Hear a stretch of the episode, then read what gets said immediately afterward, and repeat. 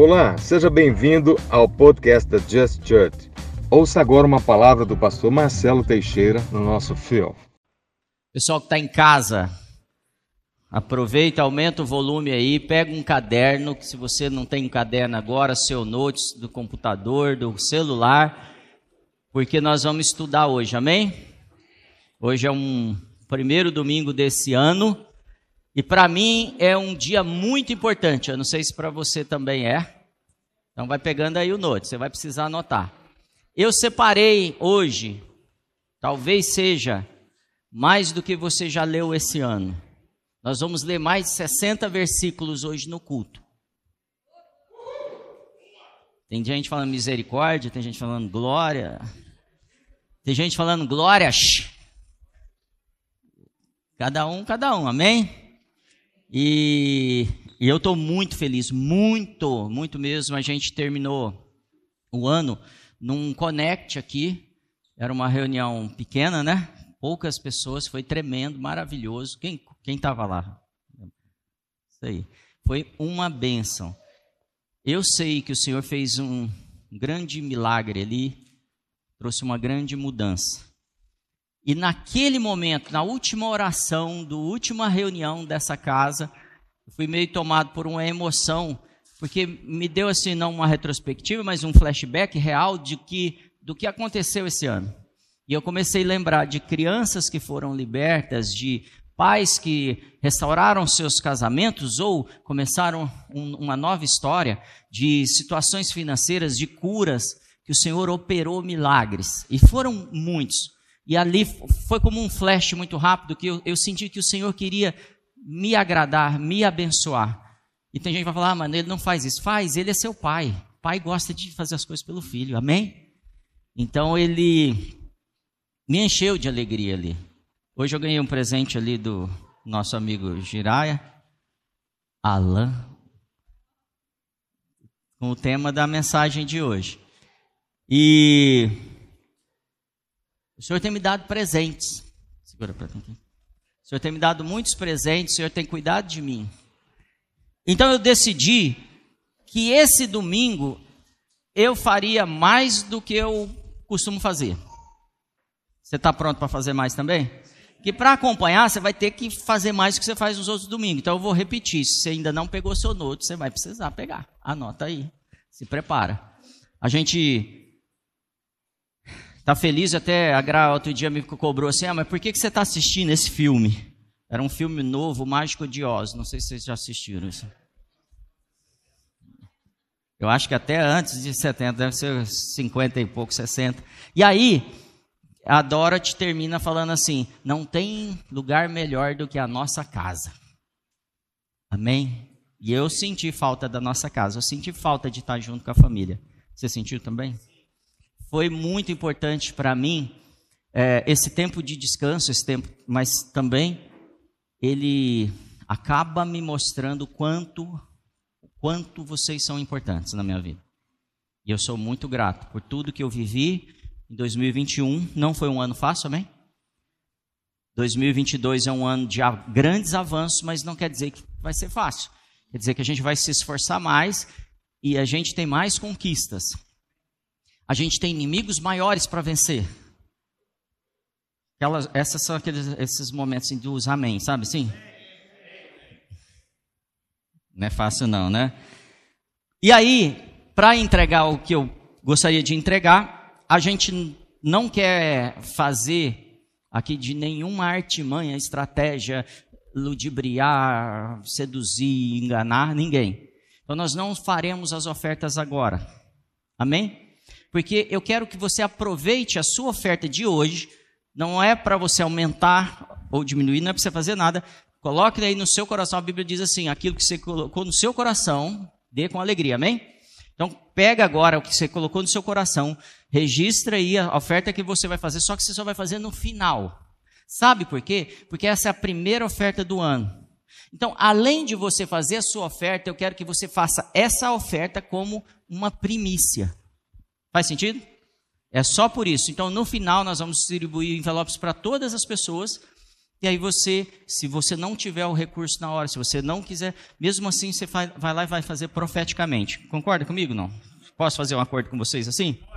Então, eu quero compartilhar com vocês algo que eu aprendi na minha adolescência e faz pouco tempo e eu sei que isso funciona, porque eu experimentei, que é o princípio ou o, o, o, não é uma lei, mas é um princípio mesmo da primícia. Quem conhece os princípios da primícia aí? Ele funciona, esse princípio funciona. E aí nós vamos, eu vou compartilhar. Então, eu aprendi isso quando eu era adolescente, aí eu anotei alguns nomes de pessoas que reforçaram isso durante toda a minha vida. John Hagee, Bill Johnson, Chris Lohome, Luciano Subirá, inclusive tem um livro muito bom dele que chama Uma Questão de Honra, que vai falar sobre primícias. John Maxwell, em quem eu me inspirei muito nessa mensagem. E aí, de forma prática, com o apóstolo Marcos e Juliana, os apóstolos Marcos e Juliana, e com o doutor Don Lynch. Porque eu vi isso acontecer na vida deles na prática. Não simplesmente eles estando em púlpitos ou em livros me ensinando. E é legal a gente aprender com as pessoas fazendo, não é?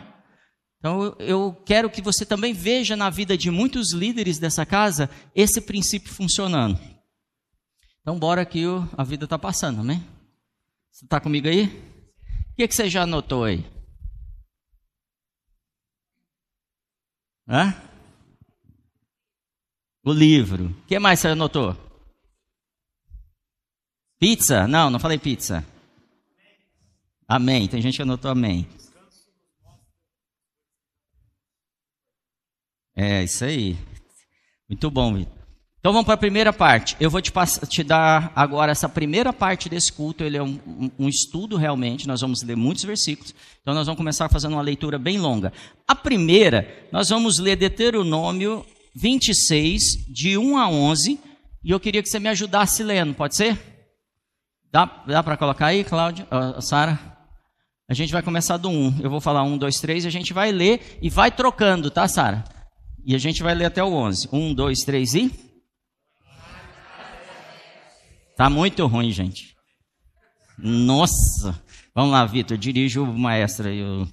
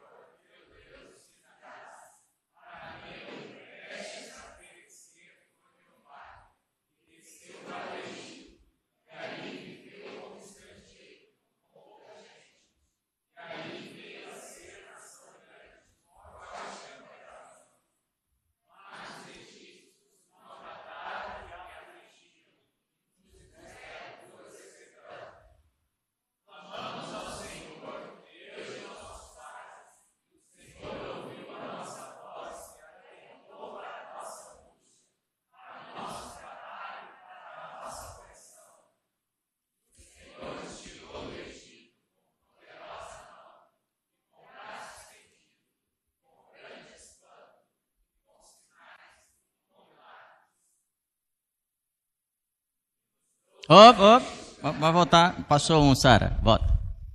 Já foi. Terminou no 11? Então pulou. Está em Deuteronômio já? Não. Oito. Está faltando aí. Tenta colocar para mim do, do 9 ao 11. Não, não é isso não. É isso aí, isso aí. Teu endereço que está errado, então.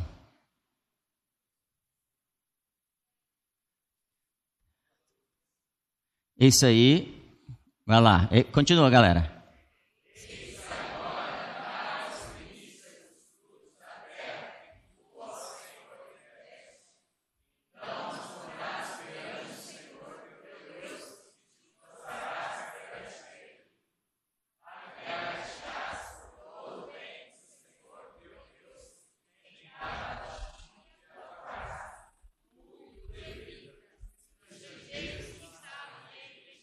Amém.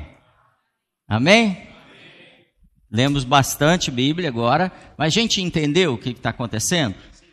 Primeira coisa, a gente está lendo um texto do Velho Testamento e aqui a gente não está tentando resgatar leis, resgatar conceitos antigos que já passaram, mas a gente está buscando quais são os princípios que muitos do, que são povo de Deus hoje ainda conseguem alcançar bênção, se mover no favor do Senhor, alcançar a, a, a, coisas que a maioria não alcança, quando consegue tocar princípios. Por exemplo, quando a gente fala de dízimo, a gente não está falando de lei, a gente está falando de um princípio. Se o dízimo foi entregue por uma lei, eu ainda não entendi o dízimo. O dízimo é antes da lei. E Jesus não veio revogar isso. Então, quando eu começo a entender essa história do que aconteceu com o povo de Deus, como é que começa o processo de primícias, aí talvez comece a abrir dentro do meu espírito, porque não pode ser só uma coisa mental, lógica, é, o entendimento claro disso. Agora vamos ler mais dois versículos que são provérbios. 3, e 9, 3, 9 e 10. Vamos lá. Eu vou ler, tá? Honra ao Senhor com os teus bens e com as tuas. Honra ao Senhor com os teus bens e com as tuas primícias. Então está na Bíblia. Você acredita em Provérbios? No, no livro de Provérbios? Você acredita nisso? Você faz uso disso? Você entende que ali existem princípios que vão afetar a sua vida? Quem já fez aquele exercício de ler um capítulo por dia durante o mês? Várias vezes até a gente aprender quais são os princípios. Lá vai falar sobre honrar pai e mãe, vai falar sobre marido e mulher, vai falar sobre finanças, administração da vida, sobre construir algo ou não, sobre sabedoria. Amém? Você está aí comigo? E aí, o autor dos. Volta um pouquinho. Dos provérbios diz assim: honra o Senhor com os teus bens e e com as primícias de toda a sua renda. Então, primeira maneira de honrar a Deus, segundo o sábio aqui, é como é? Com os meus? Com os meus? Bens. Além de honrar com os teus bens, é isso que ele está falando, honra com as primícias de toda tua renda. Próximo. 10 e se encherão. O povo gosta de ler essa parte, já viu? Assim. E, e se encherão.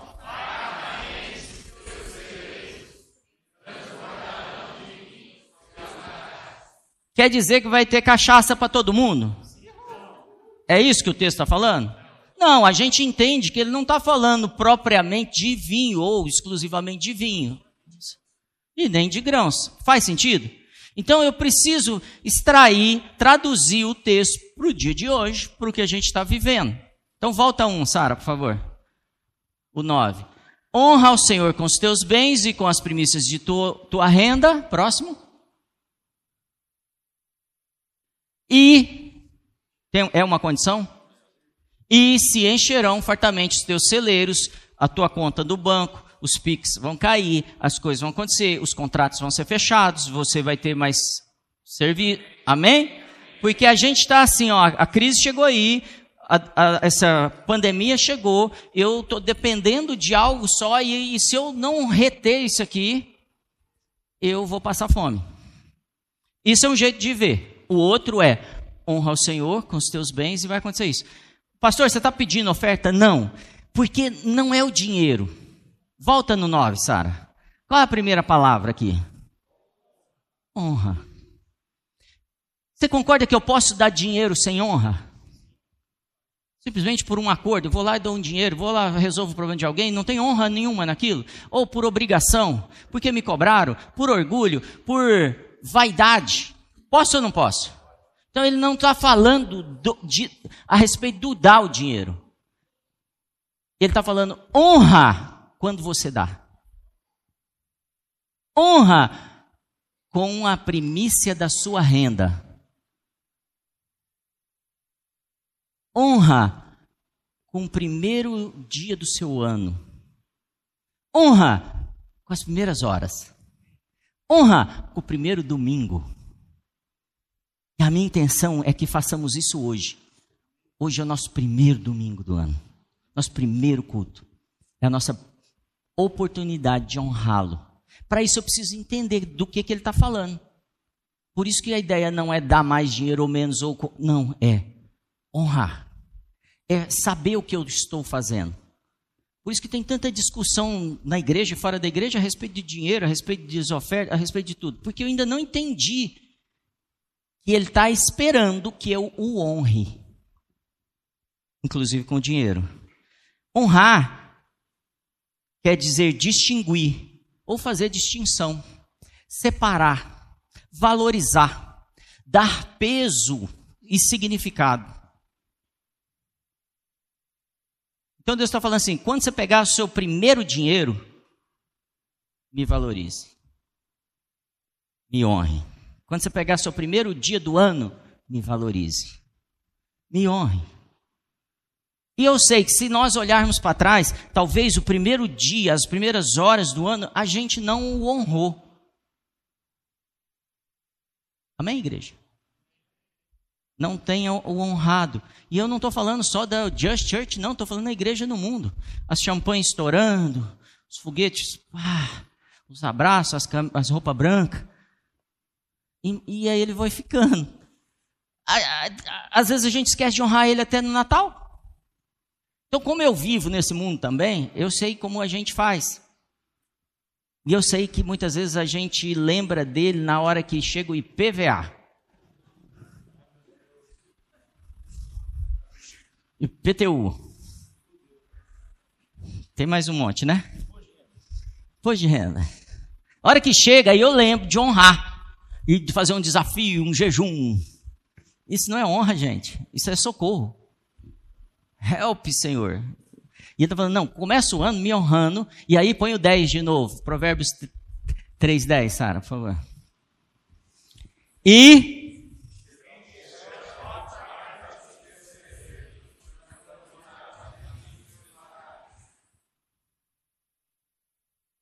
Eu não eu não estou aqui fazendo uma barganha, tipo assim, faz. Não, estou dizendo assim: põe Deus em primeiro lugar e todas as outras coisas vão ser acrescentadas. Se você quer Novo Testamento, o Novo Testamento, o meu Senhor Jesus fala assim, Mateus 6,33: busque o reino de Deus em.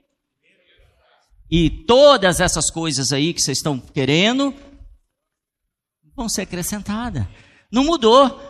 Jesus não aboliu os provérbios. Ele veio para executar o provérbio. Fala assim: a bênção está em mim, o Espírito Santo está aqui para ajudar vocês em todas as coisas, ou em algumas. Em todas. E esse é o, não é para pregar agora, só para ensinar. Vamos lá. É, e por que bens, gente? Por que honrar com os bens? Vai pensando aí. Ah, para mim, Sara, Malaquias 1,6, é, que é uma declaração a respeito de honra também. Malaquias 1,6. O filho honra o pai, amém? A gente, pais, pais, vocês esperam que os filhos honrem vocês? Eu espero mesmo que meus filhos honrem. E eu tenho visto coisas na vida dos meus filhos que me honram no comportamento, na atitude deles, na maneira de tratar as pessoas. Isso me honra. A maneira de buscar o Senhor. Isso me honra muito. E o servo ao seu. Pode trocar funcionário para patrão ali, tá? Funcionário ao seu patrão. Se eu sou o pai, então diz assim: o filho honra o pai. Se eu sou o pai, onde está a minha honra? E se eu sou o Senhor, onde está o respeito para comigo? Igreja, é como se eu estivesse falando isso para o Just. Já é dia 2. Cadê minha honra?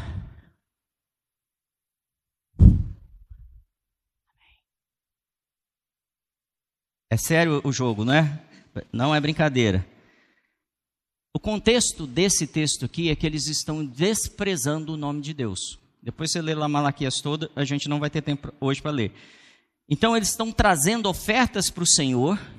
Ofertas são dinheiros, animais, grãos, tudo, tudo que eles podiam trazer. E aí eles estão trazendo uns animais que Deus fala assim, cara, entrega isso para o governador, vamos ver se ele aceita.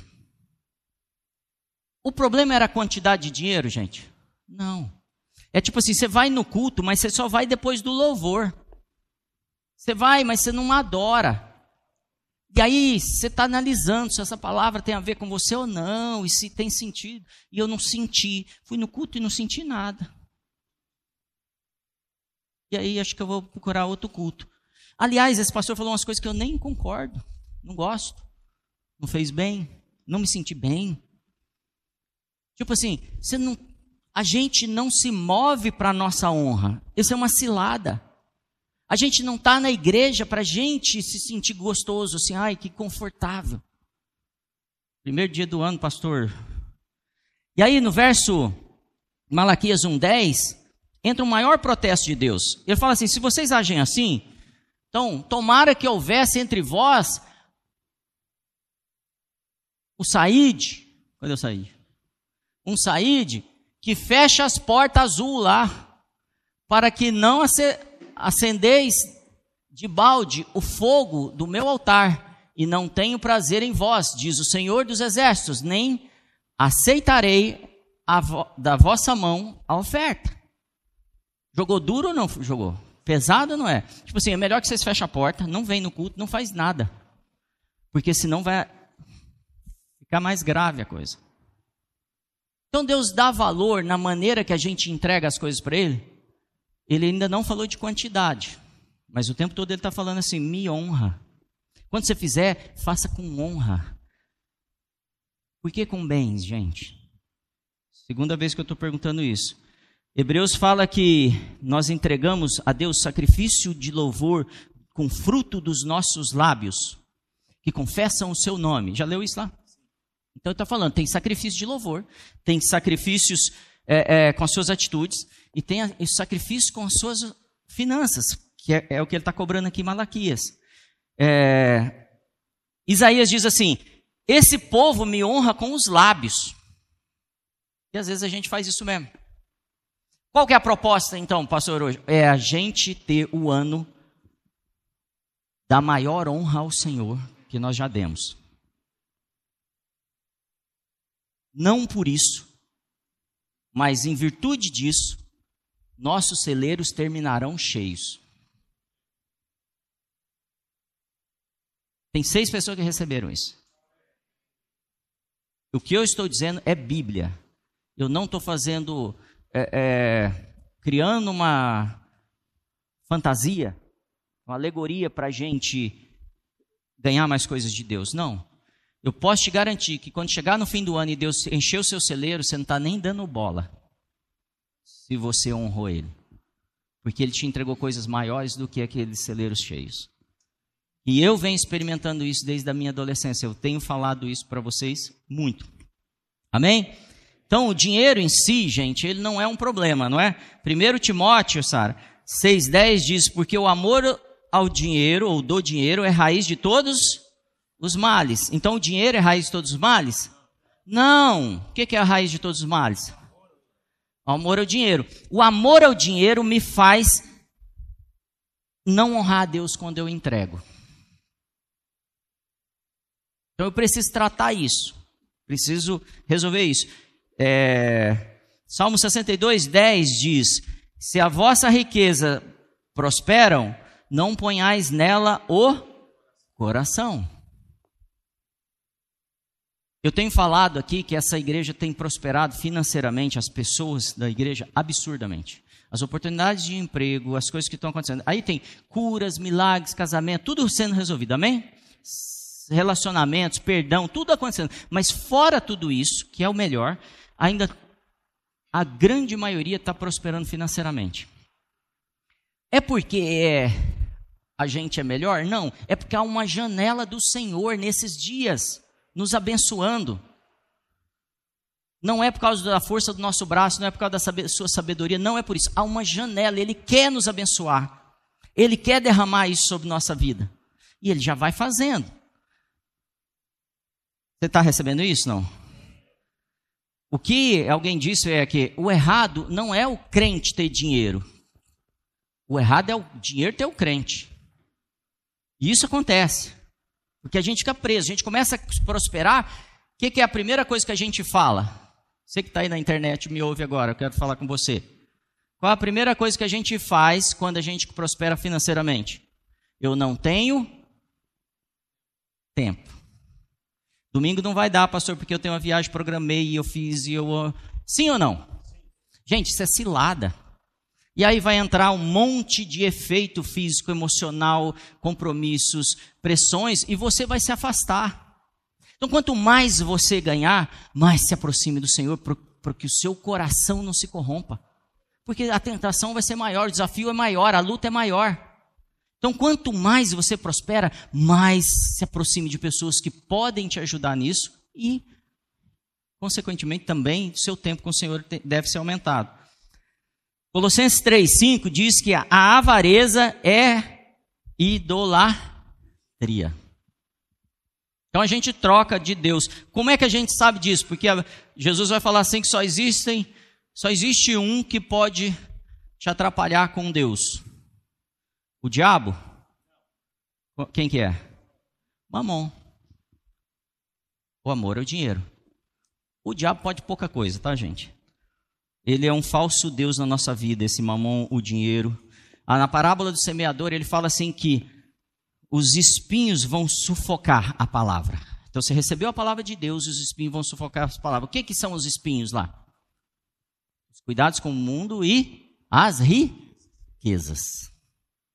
Então Jesus está sempre atento, avisando a gente: vocês vão prosperar em 2022. Eu vou abrir as portas desse céu, vou derramar sobre sua vida, vou te dar emprego novo que eu já te dei em 2021. Você achou que era top? Não é. Tem coisa melhor para 2022. Você vai ser procurado, você vai fechar mais negócios. Você, mas, mas o quê? Lá no Goiás a gente fala abre o zóio. Fica, abre o olho, fica atento. Fica atento. Essa mensagem é para que você não seja roubado em 2022. Porque Deus já derramou a bênção para você. Você está entendendo que esse assunto é importante? Você também está entendendo que esse assunto não é financeiro, é, é espiritual? Estamos entrando nessa fase que precisamos saber trabalhar com os recursos do reino. E isso é espiritual.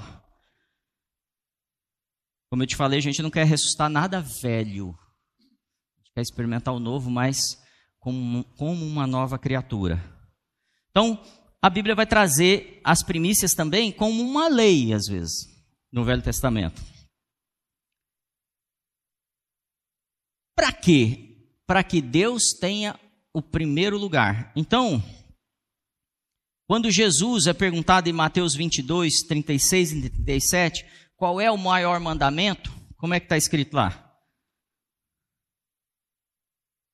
Mateus 22, 36, 37. Vai lá, gente. Me ajuda.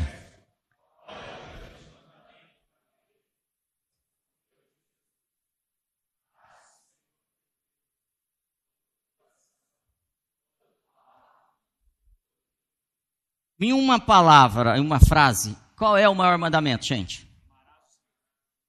Quem tem que estar no primeiro lugar?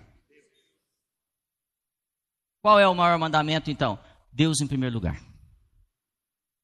Ganhou dinheiro? Deus em primeiro lugar. Não ganhou dinheiro? Deus em primeiro lugar. Quebrou? Deus em primeiro lugar. Está doente? Deus em primeiro lugar. Está são, curado? Deus em primeiro lugar. É, é, é, esse o ensinamento de Jesus. Poderia parar aí e falar assim: coloca Deus em primeiro lugar, vocês vão ver o que vai acontecer. Tira o pregador daí de cima, não precisa dele mais. Só desse, desse que você entenda isso. Era só isso que a gente precisava saber. Fazer. Deus em primeiro lugar. Vocês estão entendendo o que é a primícia, então? A primícia está relacionada ao que eu coloquei em primeiro lugar. A primícia não é assim, ah, eu tenho que pegar, fazer quanto de dinheiro eu tenho que separar, pastor? Vocês concordam que as perguntas vão, vão vindo? Tem gente que pergunta, pastor, eu devo dizimar do, do lucro ou do bruto? Qual é a resposta que a gente tem que dar? Você quer receber a benção do lucro ou do bruto? É simples. A gente tenta achar jeito de sair do que Jesus está falando. Ele só está falando uma coisa: Deus, em primeiro lugar. O resto deixa comigo.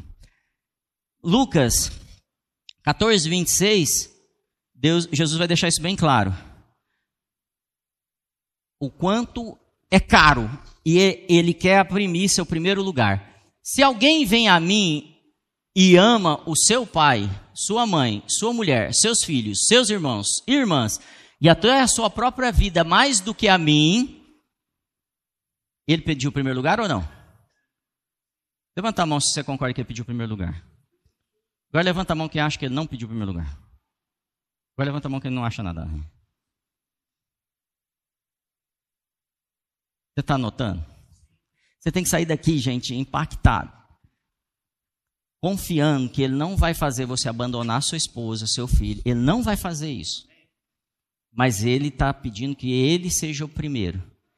E ele cuida da sua família. Funciona diferente. Então vou ler de novo. Se alguém vem a mim e me ama, e o seu pai, desculpa, se alguém vem a mim e ama o seu pai, sua mãe, sua mulher, sua sogra, seus filhos, seus irmãos, irmãs, até a sua própria vida mais do que a mim, não vai fazer festa de aniversário de cachorro, não pode ser meu discípulo. Porque a gente está amando mais cachorro hoje do que a Deus. A gente tem problema com gente, a gente fala assim, agora eu vou, eu, animal em primeiro lugar. Estamos perdidos ou não estamos? Se eu não coloco Deus em primeiro lugar, o que é que eu não posso ser? Fala, gente. Discípulo. Se eu não entender isso, eu vou ter um ano 2022 não sendo discípulo. Porque aqui Jesus falou que eu não posso ser discípulo. Depois disso, ele vai lançar duas parábolas: uma a respeito do construtor e uma a respeito de um, de um, de um general que vai para a guerra. As duas, ele está falando assim: faz as contas antes de você assumir o compromisso. Está falando de gestão. Aqui ele está falando de gestão. Porque a parábola é a continuação disso. Se você não quer ser discípulo, nem comece. Pastor, você espanta as pessoas. Sim, eu preciso te dar um choque hoje. Você que está em casa, e não teve tempo de estar tá no culto, e está assistindo essa gravação três meses depois, porque tem algum compromisso, você está sendo roubado por uma mentira que você está contando, tá contando para você ou que te contaram. Deus em primeiro lugar, não tem acordo. Você não vai relacionar com Deus se Ele não for primeiro na sua vida. E esse é o momento de você se arrepender se Ele não é primeiro. E você baixar a cabeça e falar, Senhor, eu me arrependo. Porque todo dia eu tenho que fazer isso na hora que alguém da minha família me pede alguma coisa e eu falo assim, mas agora era a hora de eu estar com o Senhor. Agora era a hora de eu fazer alguma coisa. A hora que vem as contas para pagar, eu estou sem dinheiro, eu falo assim, eu vou trabalhar bastante agora. E aí Deus fala assim, mas esse era o meu tempo. E aí eu tenho que me arrepender, dobrar meu joelho e falar, Senhor, eu me arrependo. Então estou contando para vocês que eu sofro do mesmo problema que vocês sofrem. Amém? Então, a primícia, ela é uma alegoria. A entrega da primícia é uma alegoria para eu mostrar para ele, para mim e para os outros quem ele é. Faz sentido? Tipo assim, eu, eu, eu do, primeiro domingo do ano, eu vou dar para ele. E todo mundo vai ver. E minha família fala, não, mas hoje é o dia de nós abrir uma Kaiser e tomar uns negócios. E tem gente que baixou a cabeça agora, vocês não têm ideia, mas tudo bem. É hora de eu assistir a, a, a maratonar a série lá que eu não vi. Hã? Essa eu não vi não, mas vamos lá. Daniel San, é. Dá um pulo aqui. Quando a gente entrega a primícia para o Senhor, a gente está pondo Ele no lugar dele. Você concorda comigo ou não? Se você está nos visitando, não se assuste. Os outros cultos são mais calmos. pior, mas são mais calmos. Amém? A gente não está preocupado com um monte de coisa que às vezes a gente se preocupa na igreja. A gente está preocupado de você não ir para o inferno. Enganado, porque você pensa de repente, que isso acontece muito na igreja, que a gente tem uma relação com o Senhor, mas nós só temos uma relação religiosa. São aqueles que fazem milagres, curam enfermos, expulsam demônios e vão chegar na frente do Senhor e falam, Senhor, e ele fala, não vos conheço, para longe de mim. Está na Bíblia isso, gente? Quem foi que falou? Jesus. Então, eu não, eu aqui, eu não posso falar menos do que Jesus falava, porque a gente está pior naquele, do que aquele momento. Então, as primícias na Bíblia, elas são uma alegoria. E aí eu vou citar alguns pontos, alguns momentos que elas aconteceram. Uma eu já ensinei aqui, é, que são experiências bíblicas, que está em Gênesis 4.1, Sara. A, a, a, história de Caim e Abel. Quem conhece a história de Caim e Abel? Gênesis 4.1 começa assim. Adão teve relações com Eva, a sua mulher. Ela ficou grávida e deu à luz Caim. Então ela disse: adquiri um varão com auxílio do Senhor. Começou, começa a civilização. Verso 3: Aconteceu que ao fim de um certo tempo, Caim trouxe do fruto da terra uma oferta ao Senhor. Cara, esse negócio de oferta começa cedo. Pensa, nasceu Adão, criou-se Adão, Eva, primeiro, os primeiros filhos que nascem já estão entregando oferta. Será que Deus leva esse trem a, a sério mesmo? Desde o começo. Então, Caim, no verso 3, trouxe do fruto da terra uma oferta ao Senhor. Tudo ok, amém? No verso 4, Abel, por sua vez, trouxe das primícias do seu rebanho e da gordura deste. O Senhor se agradou de Abel e da sua oferta. Qual foi a diferença? Um era animal, outro era vegetal. E Deus não é vegetariano, é isso? Qual é a diferença, gente? Um trouxe uma oferta, o outro trouxe o quê? Primícia. É mais ou menos assim há, há, há versões que vão, vão trazer isso muito claramente.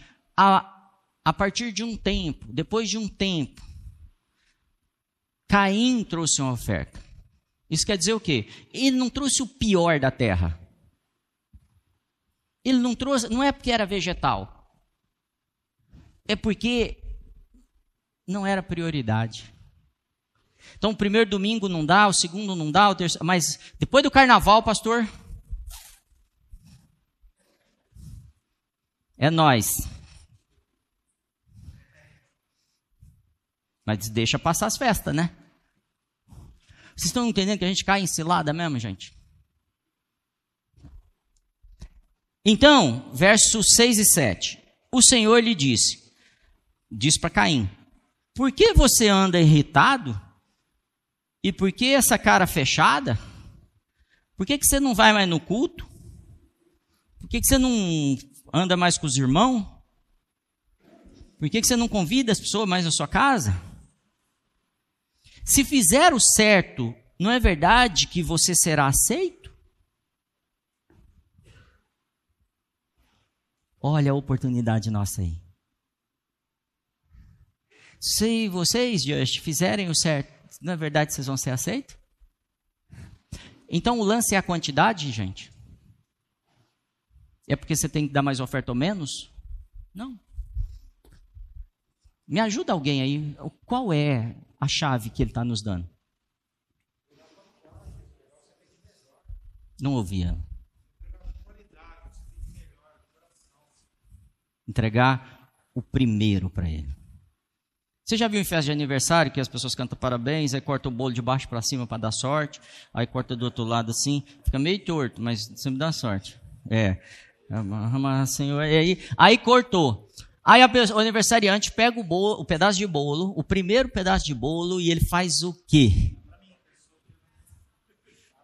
Dá para mim dar. O que, que ele faz, gente? Ele honra alguém. Aquele pedaço é melhor que os outros? Não, aquele pedaço você rodar o bolo não é o último? É, mas é a atitude, é o valor. Se eu pegar aquilo, Luciano Subirá conta a seguinte: ele todo, li, todo livro que ele lança, ele, o primeiro livro que sai da caixa vai para a esposa dele. Aí um dia ele estava na gráfica, o, o, o, rapaz foi conferir os livros com ele da gráfica, pegou o primeiro e falou: Peraí, que esse é meu. Aí falou: Qualquer um da, de qualquer caixa você pode pegar, menos esse. Não, mas espera aí, o que, que, tem a ver? Esse aqui é o da minha esposa. Ah, mas como é que ela vai saber qual é o último? Ela vai saber porque eu peguei o primeiro e ela sabe que eu vou honrar ela. Ah, mas se você virar as caixas de contrário. Ele falou, não importa. O que importa é o que eu vou tirar primeiro é dela. Ela se sente honrada? Se chegar o livro lá na casa dela, ela vai ficar pensando, será que ele pegou, virou? Não. Eu sei que o coração dele está me honrando. Ele não está me dando um livro. Ele está me dando. Então, se a gente pega o princípio da primícia, ele começa a fazer sentido agora? Não é o dinheiro, é o valor, a honra. E aí Deus se agradou de Abel, amém? Por quê? Porque ele deu das primícias. Tem um monte de tese que vai falar que é porque é animal, não dá, não dá muita atenção para isso não, tá? Porque ele procedeu bem porque ele deu da primícia. Por que, que Caim não foi aceito? Porque primeiro eu, depois Deus. Guarda essa frase. Primeiro eu, meu corpo, minhas regras. Meus bens, minhas regras. E a gente está longe de terminar. Se você está cansado, levanta os braços, porque hoje nós vamos sair daqui transformados. Deus se torna o primeiro em tudo hoje. Nessa casa. Em todas as áreas da nossa vida. Tudo que a gente vai fazer. Um dia Jesus se senta em frente ao gasofilácio. Já falei muito isso aqui também. Você imagina isso. Ele senta no gasofilácio. Sabe o que é gasofilácio, né? Aquela caixinha que a gente. Nosso não é um gasofilácio, tá, gente? Nosso é uma caixinha, mas um dia a gente vai chegar lá. E aí, as pessoas vão deitando ali suas ofertas. E a Bíblia diz que tinham ofertas muito grandes. Então eu estou imaginando sacos de moeda vindo, animais, cereais. E veio uma senhorinha e jogou o quê? Duas, duas moedas. Essa moeda, é, ela chama leptas. Eu anotei o nome aqui para não esquecer disso. Leptas. Ela deu duas leptas. Duas leptas, na hora que fazia o câmbio com o, o, a moeda romana, ela era a menor, ela representava a menor moeda romana. Qual que é a menor moeda nossa aqui? Quanto? Cinco. Ainda tem cinco centavos? É igual se ela viesse hoje e desse cinco centavos. E Jesus estava vendo os caras pôr saco de dinheiro e uma mulher jogou cinco centavos. O que, que Jesus falou? Essa senhora foi a que mais deu. Não faz sentido, Jesus é ruim de matemática. Faz sentido. Aí ele fala assim: ela deu tudo. Ela não está preocupada se vai ter almoço. Se não... Eu sou o primeiro lugar. Às vezes a gente vai ser provocado a mostrar isso. Por que, que Deus testa a gente? Por que, que Deus provoca situações como essa na nossa vida? Não é para mostrar para Deus, Deus não sabe todas as coisas? É para mostrar para mim, para mostrar para você como a gente é. O que, que tem no nosso coração? Deus ocupa o primeiro lugar na sua vida? Não responde. Deus ocupa o primeiro lugar na sua vida? Deus ocupa o primeiro lugar na sua vida? Segunda história bíblica: Isaac e Abraão. Um dia Deus fala assim: quero o seu filho, seu único filho, o filho da sua velhice, que é para acabar com o cara, né? Não basta pedir o filho, ainda tem que me lembrar que eu, o único que eu tenho para arrebentar comigo. Aí, ele pega o menino, prepara as madeiras, vamos levar o menino para o sacrifício. Conhece a história, né? Abraão e Isaac. E aí, ele fala umas coisas estranhas, fala assim: daqui a pouco a gente volta. Da onde ele tira essas ideias? Deus está provando ele. E ele já sabia que Deus ia fazer alguma coisa. Aguarda aí que a gente já está voltando. Eu vou fazer isso no primeiro dia do meu ano. Às vezes a minha família vai ficar brava, ou alguém, mas a gente vai voltar. Se foi isso que Deus te falou para fazer. Por isso que é conforme colocou no teu coração a oferta.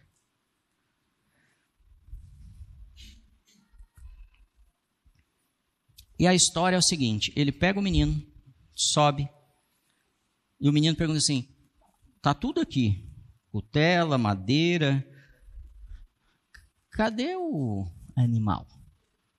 Cadê a oferta? O que, que ele fala? Deus vai prover, fica tranquilo.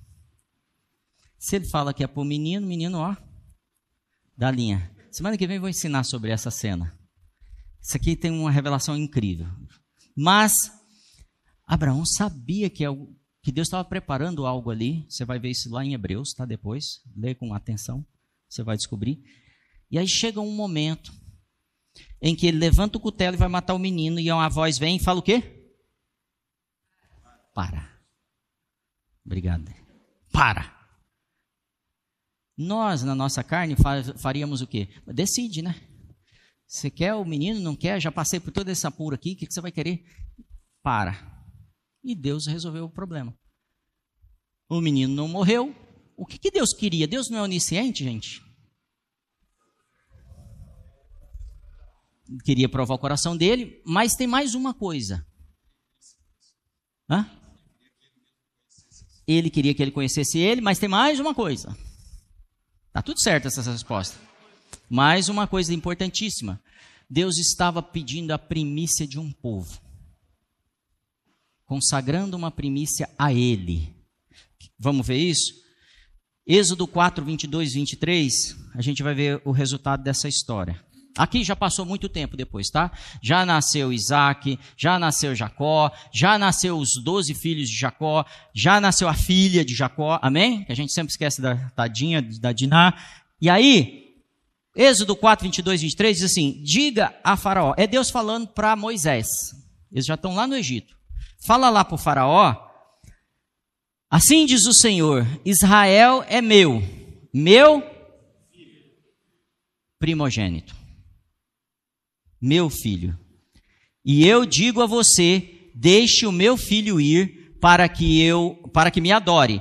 Mas se você não quiser deixá-lo, eis que matarei o seu o seu.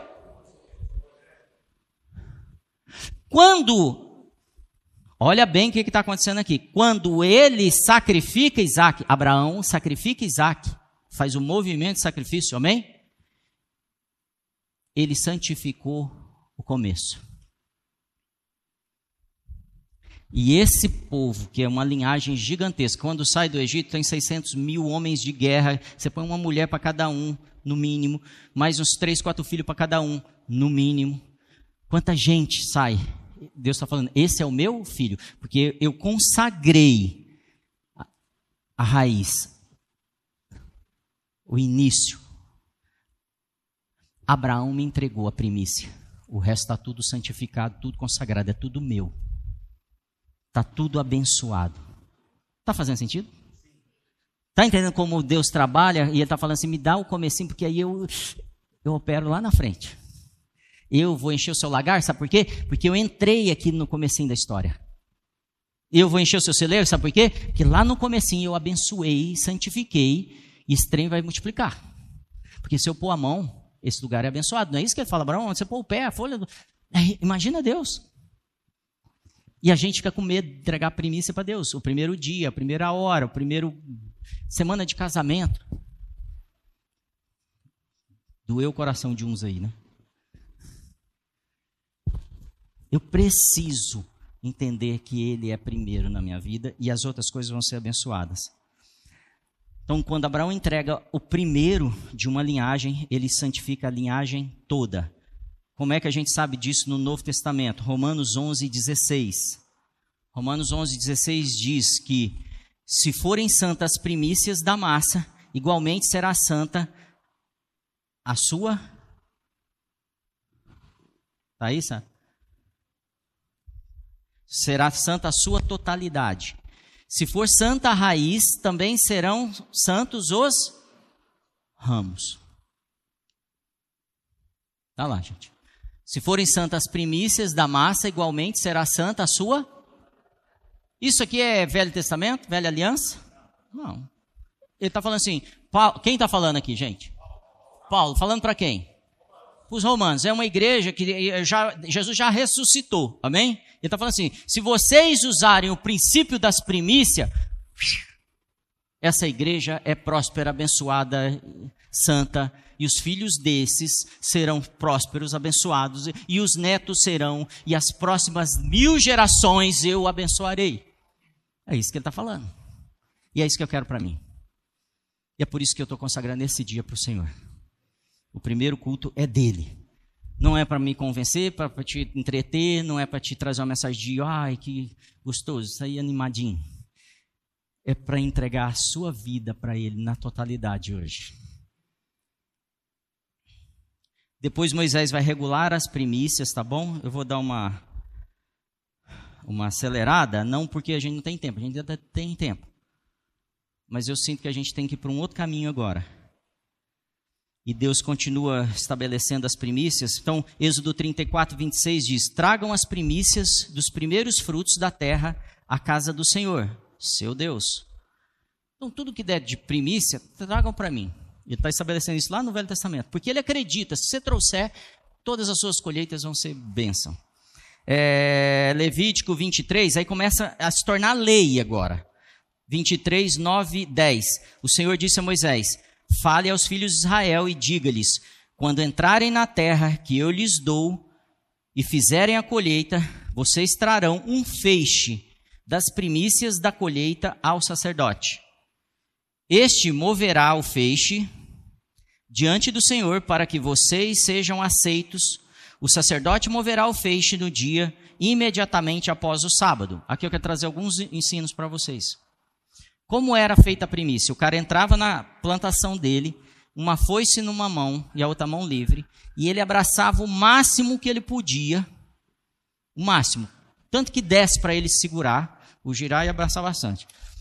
Sim, abraçou, cortava com a foice, ok? E aí ele levava essa primeira. Ainda não está colhendo, é antes da colheita, sabe assim, o princípio, o primeiro dia, antes de começar a colher.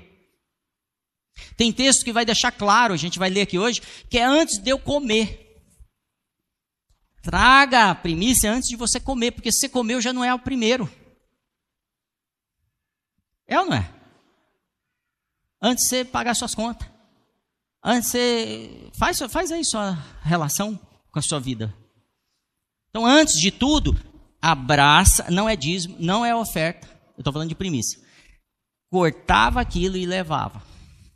Eu estou abençoando a minha plantação, gente. Eu estou falando, Deus, é contigo aí, ó.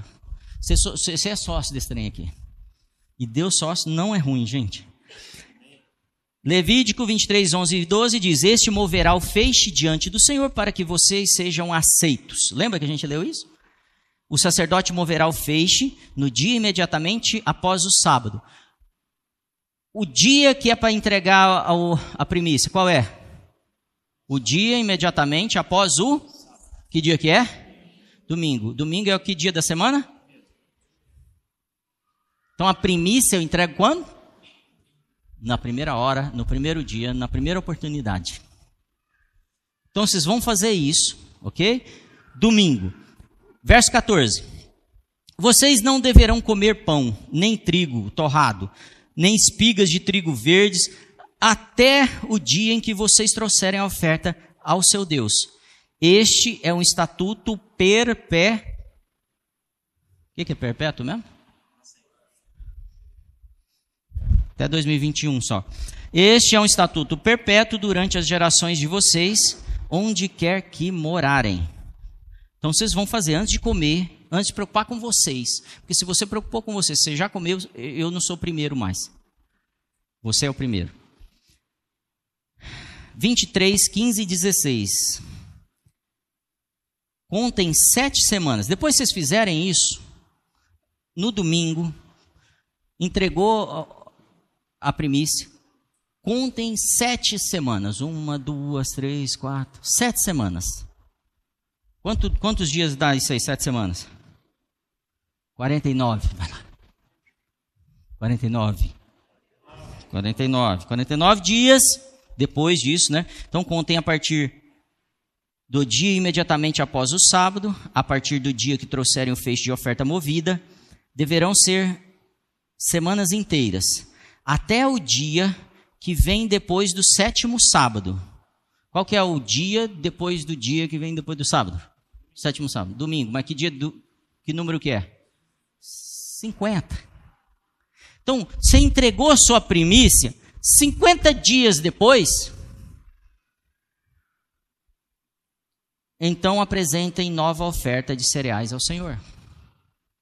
50 dias depois, ele está falando de uma festa que vai acontecer nesse dia aqui, chamada Pentecostes, que acontece 50 dias depois do quê? Da Páscoa. A Páscoa, Jesus ressuscita que dia? Domingo. Amém? 50 dias depois, vocês vão entregar outra oferta. Isso é um símbolo, um sinal de algo que vai acontecer com vocês, porque eu vou derramar o Espírito Santo em vocês. Vocês estão percebendo que tudo que a gente entrega, Deus vai lá e supera? Quando a gente deu a primícia, Ele deu Jesus, o primogênito. Quando a gente entregou a oferta, 50 dias depois, Ele entregou o Espírito Santo. Toda vez que eu dou uma oferta de primícia, ele fala assim: Eu vou encher o seu lagar. Você não consegue vencer. Nós vamos brigar. Você vai dar e eu vou te superar. E até você entender que eu sou abençoador, eu sou um bom pai, eu cuido de você, e eu, mas eu quero que você me ponha em primeiro lugar. Me honre. É uma tipologia do Cristo ressurreto no domingo e do Pentecostes, 50 dias depois. Última parte do estudo. Aguenta aí? O que eu vou falar agora é uma que a Bíblia, os estudiosos, os teólogos vão chamar de teofania, que é quando a Bíblia fala assim: vai parecer um anjo agora, mas não é um anjo de Deus, é o anjo de Deus. Esse anjo carrega muitas características que são de Deus mesmo. Por quê? Porque é a manifestação do próprio Deus ali. Então, Josué 6, 18, tá aí, Sara? Diz assim: Quanto a vocês, cuidem para não ficar com nenhuma das coisas condenadas, para não acontecer que depois de as terem condenado, vocês as tomem para si. Neste caso, tornaria, tornariam maldito o arraial de Israel e trariam confusão a ele. Aqui ele está falando de ouros e pratas, porque eles estão tomando os territórios agora já de Jericó. E aí o que, que ele vai fazer? Ele está falando assim: me entrega todo o ouro e toda prata é minha. Deus vai falar. E aí vai ter uma história de um cara que chama Acã. Não sei se você conhece. Ele vai pegar umas coisas que ele vai falar assim: Deus não precisa de tudo isso. E ele vai pegar umas coisas para ele. Você vai lá ler em Josué, você vai achar essa história, tá bom? E quando eles vencem Jericó, porque o, o favor do Senhor está com eles, Flávio Josefo diz que Carruagens, carros com cavalos andavam em cima dos muros de Jericó. Tal é a potência dessa cidade. E aí eles estão fazendo tudo que Deus falava para fazer e entregavam as primícias. E aí os muros caem e eles tomam Jericó. Sabe dessa história, né? Só que Acã pega umas coisinhas. E aí eles vão para uma cidade pequena, com um povo pequeno. Eles falam assim: nem precisa de muita gente. Vai lá e ganha a guerra e toma tudo. A cidade chama Ai e eles vão e perdem, saem humilhados, perseguidos, acovardados publicamente. E aí Josué vira para Deus e fala assim: peraí, a gente tem um acordo, a gente está fazendo tudo certinho e você deixou a gente na mão.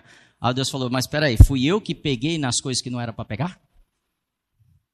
Quando eu aprendi isso quando eu era pequeno, as pessoas falam assim: você tem um fofão na sua casa? Você tem um não sei o quê, é, é, isso, é coisas consagradas, isso destrói a sua família. Deixa eu te falar, não é isso que destrói a sua família, não. É Deus não ser o primeiro. Quando Deus é o primeiro, tudo é santo, porque tudo é dele. E aí, Josué fala assim: entendi. E chama o tal do, do Acã e fala assim, ele confessa, resolve o problema e eles não têm mais uma situação de revés. Por quê? Porque o favor do Senhor, as bênçãos do Senhor seguia com eles. Por isso que às vezes a gente vai e aí a gente dá uma pegadinha numa coisa que não era para pegar. E a gente fala assim, pastor, tem maldição. Sonhei, tinha uma cobra enrolada, subindo no poste descendo com fogo. Rei hey, Jesus! E eu ouço cada história e eu falo assim, mano, conserta. Conserta. Vamos orar, irmão, vamos orar, vamos orar. A minha oração é, Deus, revela para eles se o Senhor é primeiro.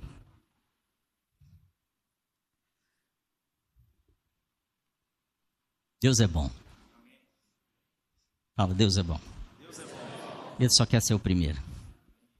É direito dele, não é porque ele quer ser bonzinho. Não. Ele fala assim: se eu for o primeiro, eu posso fazer mais. Se eu não for, você vai viver com o seu braço. Você que decidiu. Tem gente falando muito agora do anticristo. Deixa eu te falar: anticristo é o Bazé. Fala comigo, Bazé. O Bazé, que pensa que é ele que é o sábio.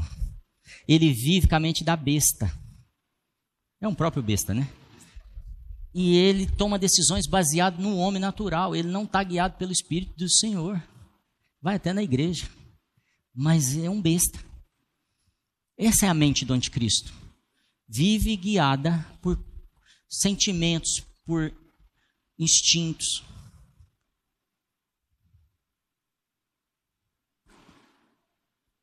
Há uma bênção por causa da honra, gente. Vamos lá, terminar essa primeira parte. Diz assim: Ezequiel 44, 30.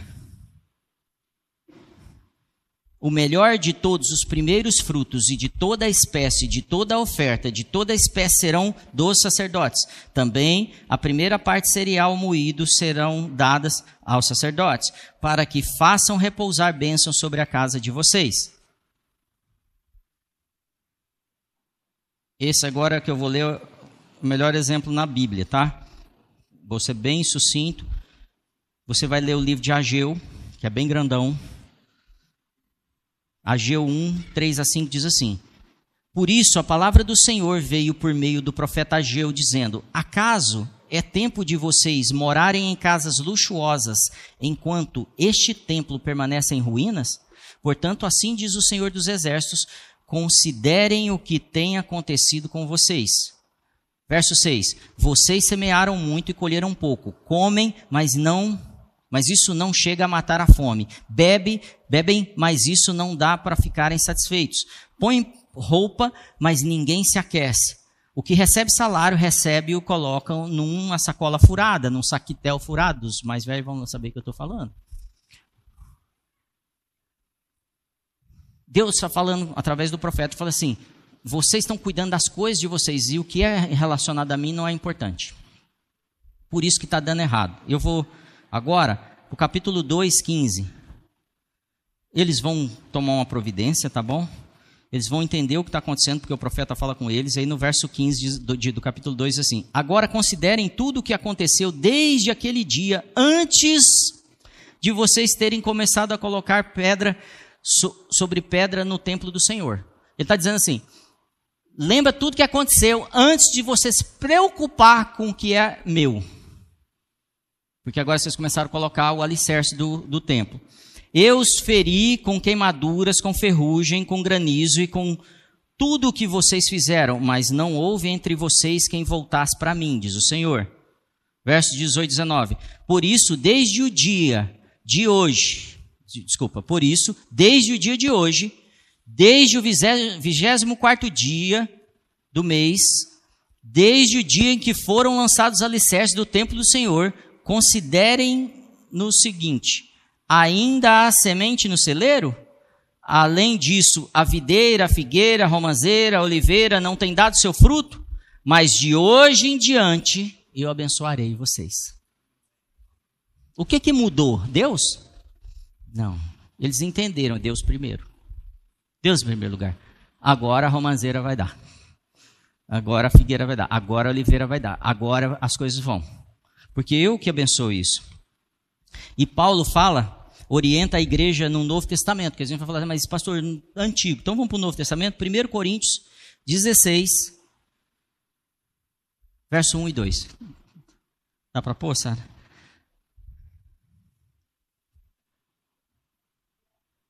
Primeiro Coríntios 16, verso 1 e 2. É o próximo.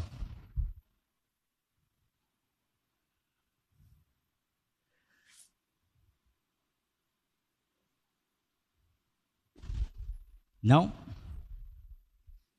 Não dá para mudar para o próximo? Mais um. Não. Então tá errado. Vou ler para vocês, tá? Quanto à coleta para os santos, Paulo falando aos Coríntios, quanto à coleta para os santos. Tá claro que ele está falando de oferta? Tá claro que ele está falando de dinheiro? Continua isso, valendo lá no tempo de Paulo. Façam também vocês como ordenei as igrejas da Galácia. Eu não estou falando isso só para vocês, já falei para as outras igrejas também. Como vocês vão fazer as ofertas? No primeiro dia da semana, que dia que é o primeiro da semana? Cada um de vocês separe uma quantia, conforme a sua prosperidade, e vá juntando, para que não seja necessário fazer coleta quanto eu for. Todo domingo vocês começam a juntar para entregar. Porque eles não iam no templo igual a gente vai, concorda? Estavam em outra cidade. Então vai juntando, e aí a hora que a gente se reunir, vocês entregam tudo. Que aí a resposta para algumas pessoas, pastor, mas eu recebo picado. Vai juntando. Abre uma conta só para isso. Amém? Eu vou assistir um vídeo agora rapidinho, que vai te falar só, pra você entender assim. Pode apagar aqui para passar o vídeo? É um minuto, gente. Quando eu mexo no começo, eu tenho um efeito lá na frente. Vai lá. Eu não sei se você sabe. Dá para ir?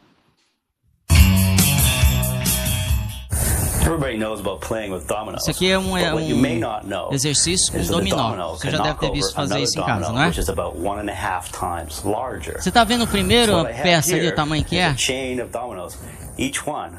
Está vendo lá embaixo? Pequenininha, desse tamanhozinho assim, ó. Olha lá, o tamanho que ela é. Na ponta dos. Compara com a, a unha dele, você vai ver o tamanho disso. Isso é só para ilustrar. And there are 13 dominoes. And the largest domino, it weighs about 100 pounds and is more than a meter tall. Ilustrar o efeito que tem quando a gente entende o que está fazendo e usa o princípio. Boom. Um pequeno, pode acender, por favor. Um pequeno dominó. Pode acender. Não, aqui, ó. Aí. É... Uma atitudezinha desse tamanhozinho. Talvez seja uma oferta de duas moedinhas. Talvez seja uma hora especial. Talvez seja um telefonema, um abraço talvez seja seu tempo de oração, de adoração, mas uma atitude pequenininha, entregue na mão do Senhor, é isso que acontece. Eu não sei se você sabe, é, ali cada peça é 50% maior que a outra. Não dá para essa pecinha sozinha derrubar a grande. Mas quando eu entendo o princípio da primícia, é isso que eu provoco. Entendendo que quando eu tenho 27 dominós, 50% um maior que o outro, eu já, já tenho um dominó maior que a Torre Eiffel. Essas coisas são é para você ter uma dimensão do, do trabalho exponencial que Deus faz também nas coisas dele. E se eu chegar a 35, eu crio uma ponte entre a Terra e a Lua, com 35 dominós. O Senhor diz assim: peça-me as nações, para de pensar pequeno, mas me põe em primeiro lugar e todas as suas necessidades são supridas. Esse é o tempo, é o ano, É o momento da nossa vida. E eu estou buscando pessoas para andar comigo, com a minha esposa, com os meus filhos, com a liderança dessa igreja, que entendam que Deus é primeiro. E aí tudo que eles fizerem é bênção, é próspero. Talvez não enche um o, o banco de nenhum de nós aqui, ou de alguns de nós sim e outros não, de dinheiro, mas vai encher daquilo que o mundo não pode comprar. E vai ser abençoador para um monte de gente. E não vai ter gente endividada. Não vai ter gente pedindo, porque eu nunca vi faltar o pão na mesa de um justo. E é isso que o rei Davi falou. Agora nós vamos para a pregação.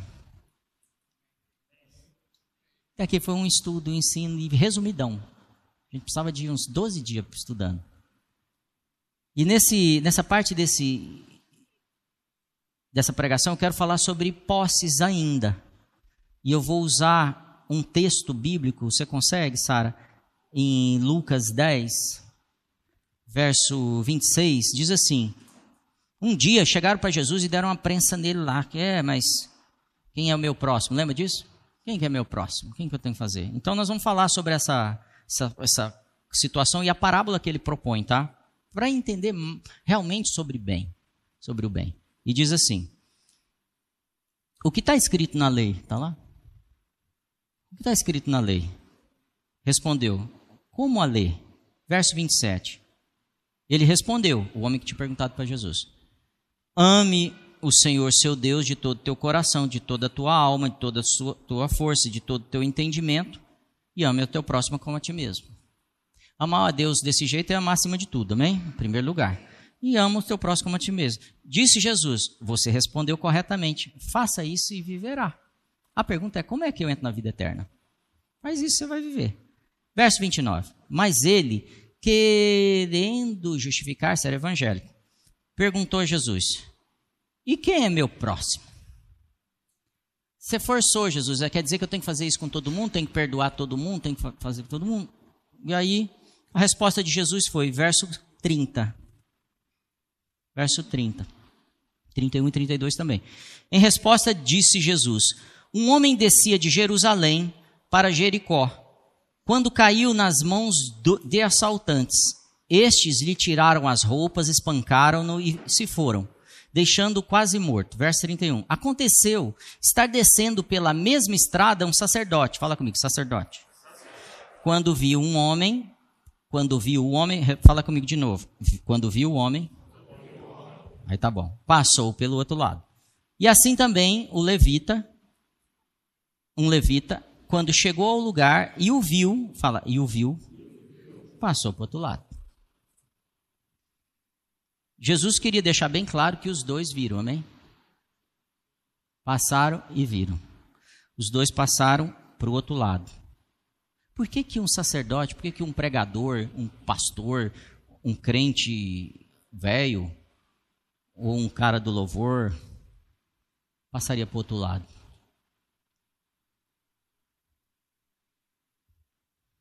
Verso 33.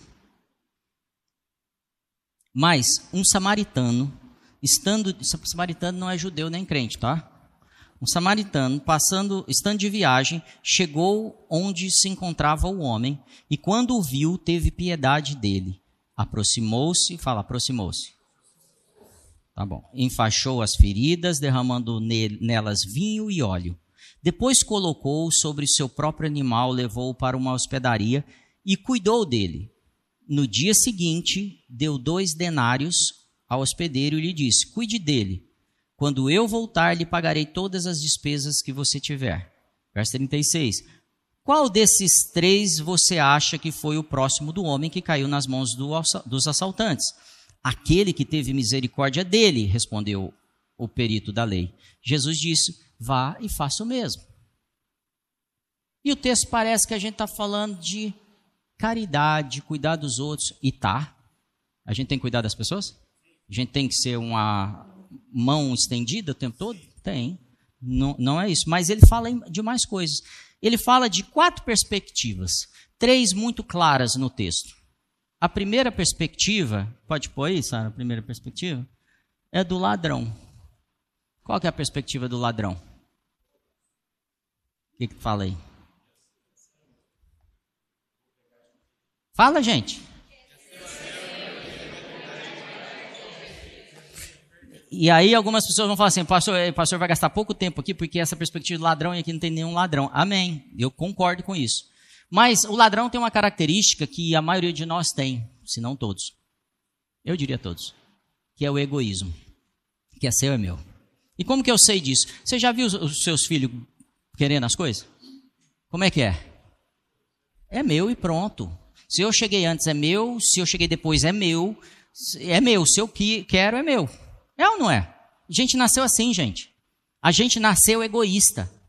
A gente nasceu querendo as coisas para a gente, mesmo não sendo nosso. A gente é egoísta e se preocupa sempre com a gente. Vou te dar uma prova. Você vai tirar uma foto com o grupo, seus amigos. Aí você tira a foto. Alguém tirou a foto.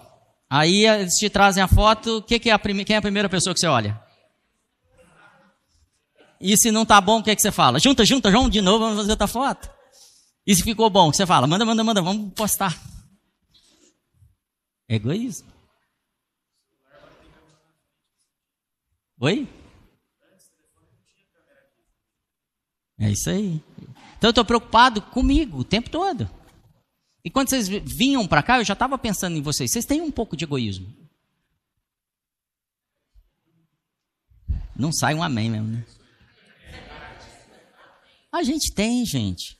A gente está sempre preocupado com a gente. E eu preciso reconhecer isso para poder pôr Deus nesse lugar, porque é um exercício.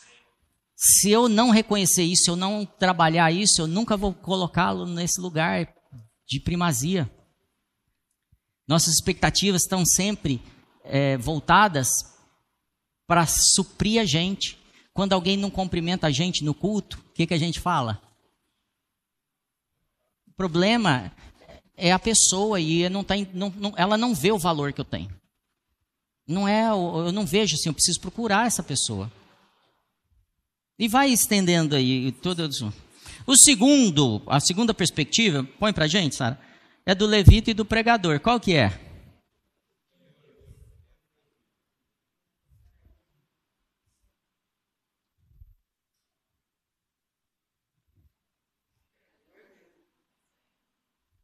Obrigado, querido. Aí.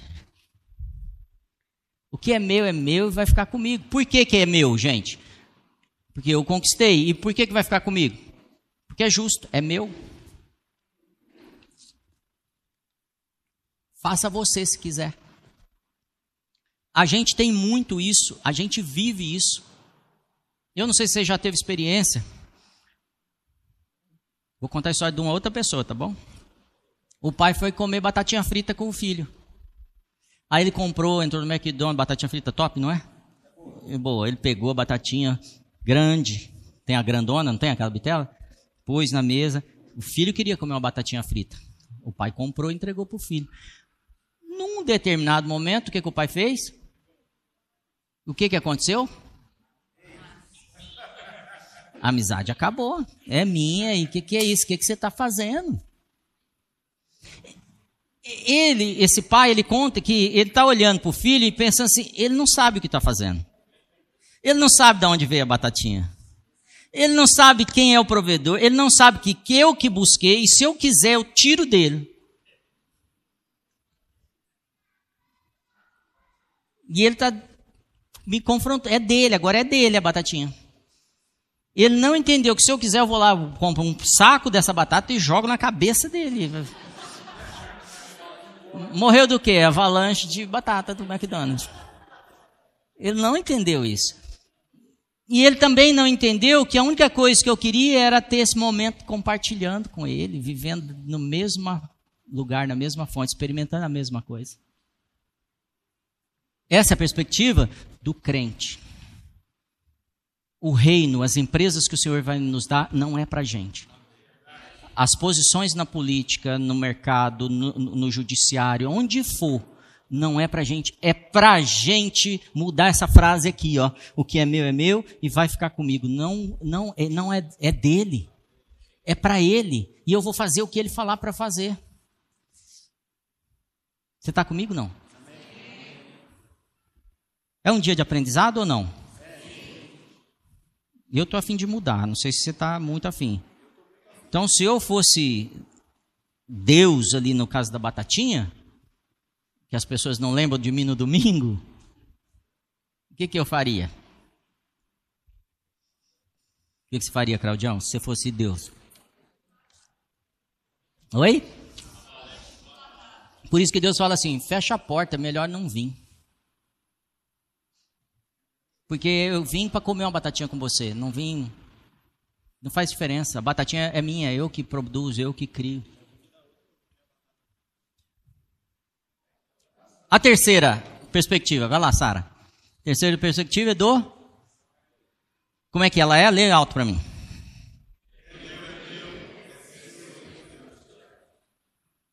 O que, que quer dizer isso? O que é meu é meu, e se você tiver necessidade, eu vou dividir com você. Se for necessário, eu te entrego, eu te dou, eu te abençoo, eu deixo mais um dinheiro depois, eu me comprometo se tiver mais necessidades, eu vou investir meu tempo. Essa é a perspectiva do samaritano. É um nível mais alto, amém? É um nível dos cristãos que estão buscando amadurecimento. Sou eu. Fala, sou eu.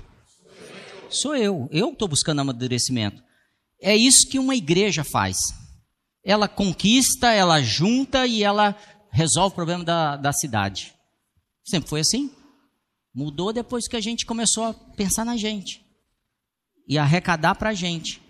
Então a igreja faz é o que? De resolver o problema de falência das pessoas, que é o que está acontecendo aqui, problema de divórcio, que é o que está acontecendo aqui, problema de saúde, que é o que está acontecendo aqui, problema de solidão. É esse. Só que a igreja não é o pastor e o levita. Quem que é a igreja? Nós. Então esse é o ano de você receber mais para multiplicar? Mais. Fazer mais diferença. Esse é o nível que nós estamos sendo chamados. Independente do irmão ter voltado da balada, destruído, você vai lá cuidar. Dependente dele ser de outra opção sexual, dependente dele ser, ter quebrado a empresa, dependente dele ter é, adulterado, não importa o que ele fez. Nós estamos ali para tratar dele. Nós somos os juízes. Amém? O Senhor está nos chamando para uma mudança muito, muito grande. Então a semelhança entre os três é: os três viram, os três tiveram oportunidade de ajudar, e os três tinham motivo para não ajudar. Por que, que os dois primeiro não ajudaram? Porque custaria para eles até a imagem deles. Ele está saindo de Israel indo para Jericó, descendo a ladeira. Tem um significado aí litúrgico, tá? De, de litúrgico, não, de religioso. E eles estão deixando a posição deles. É o contrário do que Jesus fazia andando com as prostitutas e com todo mundo. É, eu tenho um compromisso lá e se eu não for, eu vou perder a selfie com a galera eu vou perder meu tempo, eu vou perder dinheiro. E, eles, e aí o samaritano está falando assim: eu perco, mas eu vou ajudar esse cara. Porque o que é meu é meu, mas também é seu. E eu vou te ajudar. Eu vou perder a rodada de chopp lá em Jericó, então não vai dar para ajudar agora. Preciso cuidar de mim. Vou perder minha agenda. Queria chamar a banda aqui para a gente para a última fase, última parte. Então, falei para vocês, da, enquanto eles se preparam aí, queria que você não se distraísse. Eu quero te falar da quarta perspectiva. Essa é a superior de todas. E eu sei que não é fácil, não é simples, mas a gente está caminhando para ela. E eu creio que a igreja vai alcançar essa quarta perspectiva. Eu me distraí aqui um pouquinho, mas vamos lá, eu vou voltar. Me distraí também porque são coisas que acontecem, né? Eu recebi, o banco trocou o meu cartão, sabe o cartão do banco?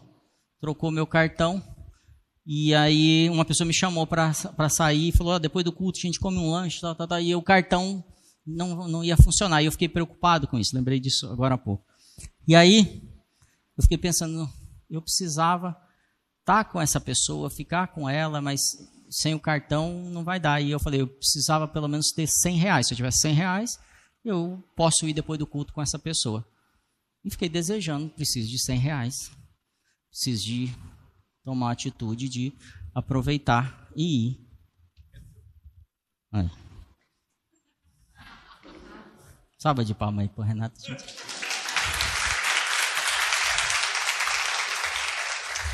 O Renato é cofundador daqui. Ele tem um coração assim mesmo de, de dar, de abençoar, de ajudar. E agora eu posso sair com meu amigo para comer o meu lanche, porque alguém está cuidando. Fica, a gente se perde assim, né? Você está me olhando curioso, é. Sabe por que, que ele me trouxe 100 reais?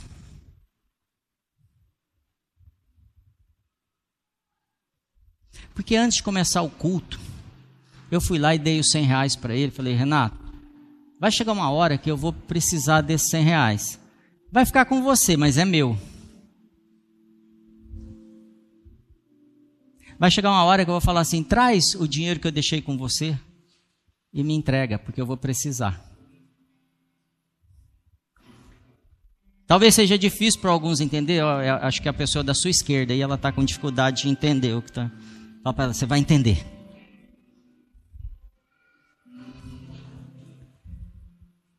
E o coração dele é assim, ele, eu fui combinar com ele, ele falou, não, eu, eu tenho aqui o que eu trouxe que eu preciso te entregar. Esse é o coração dele, que é para a gente entender que existem pessoas assim. Mas existe um compromisso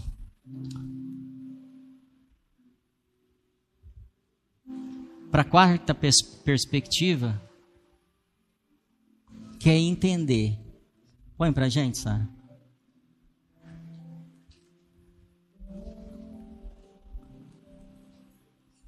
Qual que é?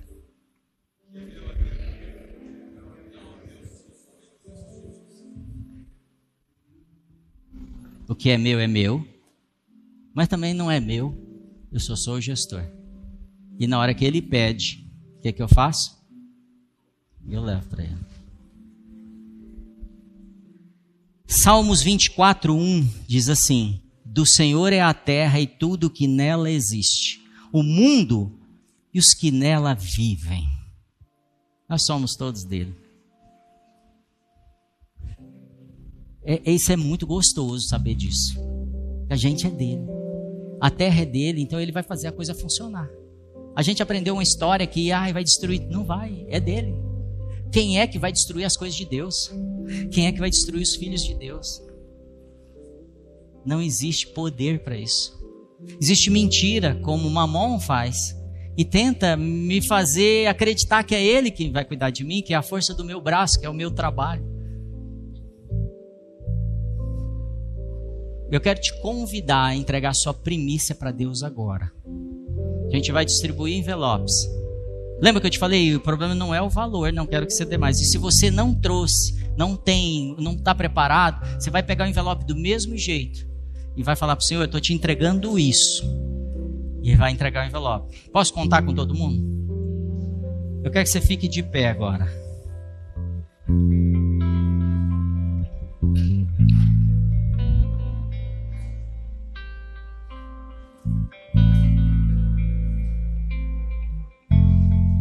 Quando eu olho para essa igreja, quero que você ore, se consagre, ouça o Senhor, entregue aquilo que está no teu coração. Não faça por, ah, eu motivei, esse pastor me motivou. Não é isso.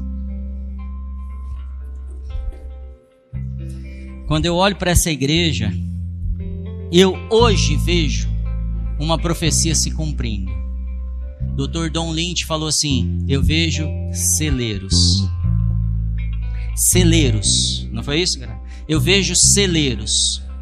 E o Senhor está dizendo assim: Eu vou encher os seus celeiros.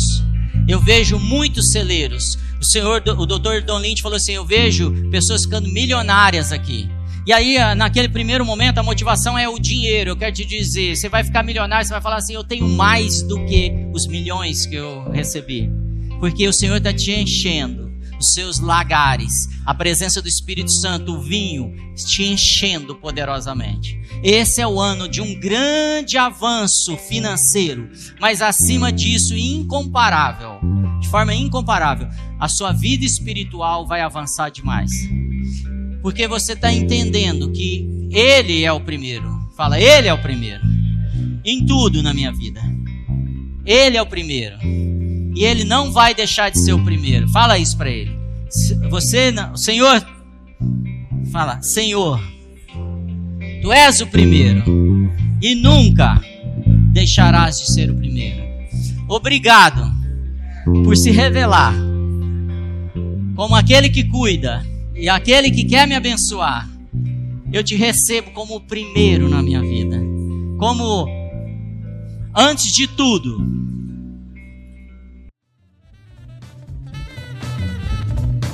Muito obrigado por acompanhar. Continue ouvindo e sendo edificado aqui no nosso podcast ou através do nosso YouTube. Lembre-se de compartilhar com seus amigos e sua família. Deus o abençoe.